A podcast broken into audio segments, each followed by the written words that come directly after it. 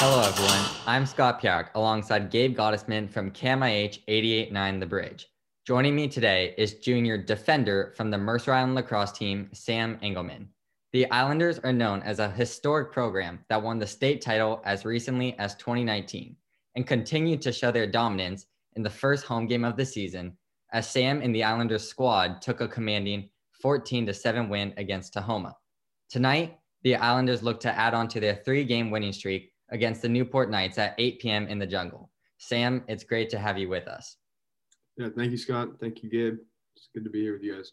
So, first, Sam, what was the offseason preparation like for you as a team, and how was it affected due to COVID 19?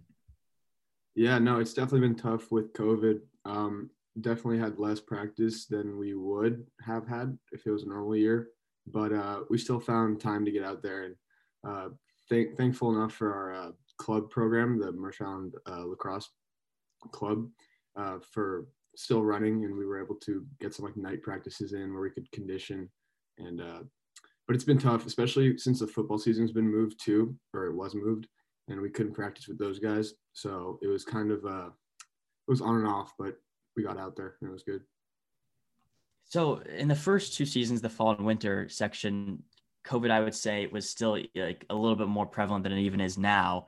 Uh, how have the how's the situation with fans opened up even in the past few weeks with more vaccinations um, being being passed out? Do you kind of notice that there's been more fans in your first three games than when you maybe went to one of the football games just a couple weeks ago? Yeah uh, definitely yeah. When when football season was in in effect uh, there weren't that many fans. I think it was limited to 200 or something around there. But now that more people are getting vaccinated i think uh, most of the island is vaccinated now at least with one dose and uh, yeah, more fans are allowed in, and it definitely helps us because uh, hearing the buzz from the stands is nice, and it gives us some more energy and some more hype. So we're glad. So we know during the season, a lot of it's working on team chemistry, kind of game planning, but the off season is really when you work on yourself. During that off season, what aspect of your game did you work on the most, and how did you do it? Yeah. Um, so our program put into effect um, kind of a requirement uh, for stick skills where we have to we, we had to hit the wall. So practice throwing and catching where, where we had to throw the ball against the wall with two lacrosse balls. And that kind of uh, helped us keep our stick skills sharp and dialed in in the off season. And it was actually a requirement to make the varsity team. So uh, a lot of the guys were able to keep their stick skills sharp during the pandemic uh, they would just go to the wall alone and uh, that's that's what most of the uh, off-season training was. So you said that some of your teammates were out, played in, in, the football season and they've played in other sports. Have you got any advice, you specifically, on how to handle um, it with COVID? Did you get any of that before the season started? And is it kind of comforting to know that you are the final season? So the administration and everyone's kind of more comfortable with playing high school sports during the pandemic. Is that kind of uh, can you tell it's been more of an easy transition for you guys playing lacrosse?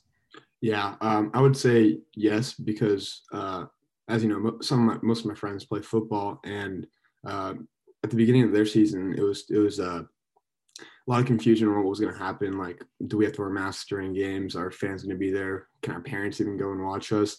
But now, especially since COVID's getting a little better and people are getting more vaccinated, um, and we've already gone through uh, two seasons, definitely uh, people have gotten more comfortable, and I think we have also gotten more comfortable, and we're ready to uh, face whatever's next. So after a dominating 14 to 7 win against Tahoma in your first game of the season, but the only game we've been able to attend because we can't go to the away games.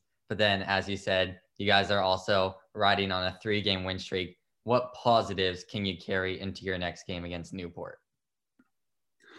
Uh, I think the main thing that we could definitely use against Newport is um, hype and energy and uh, everybody getting riled up and um, bringing the spirit, I guess, because against Tahoma, that was kind of our issue. We were we, we kind of came out flat, and especially in the fourth quarter, we were very quiet, and that led to Tahoma scoring four or five goals on us. Um, but it got better uh, in the away games, and hopefully tomorrow we can uh, show MI that we have gotten better and more hyped up. So Sam, we we've known since middle school you and a lot of your teammates have been kind of on this track to play Mercer Island uh, High School boys lacrosse, and the girls team and the boys team they they both have a very storied tradition, very successful, one of the best lacrosse teams in the entire country. What's it kind of like for you now, knowing that you're you're finally playing on the varsity lacrosse team? Has it kind of set in yet that for years it's almost like this mythical thing that they're winning state championships left and right? What's it like for you now that you're finally uh, starting on the varsity team?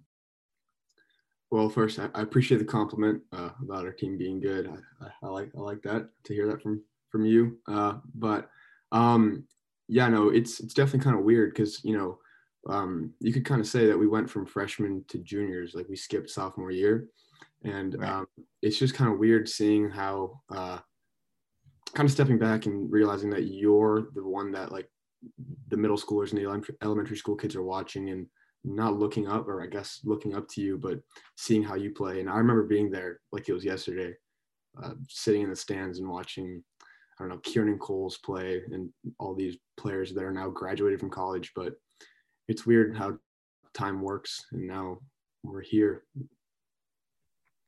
and with the game less than 24 hours away you kind of talked about it with bringing the hype and the energy but how do you guys really plan to ex- exploit this newport team that already this year has lost their first away game and now has to come to the jungle?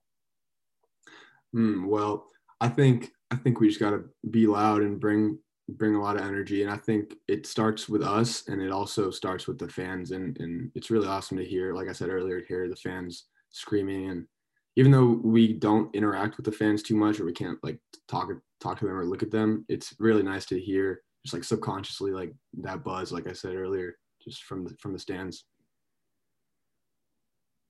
So we've asked you a lot of serious questions. We, we learned a lot about you, but we kind of want to know about the rest of the team as well, because this is our first time broadcasting the game this Friday um, on uh, 88.9. So we're going to ask some rapid fire questions, some superlatives. Uh, who's not not who's most likely to, but which player on your team you think is most characterized with this question? All right, you ready? Yeah. Okay. First one: Who is most likely to be late to practice? Ryan Dallas.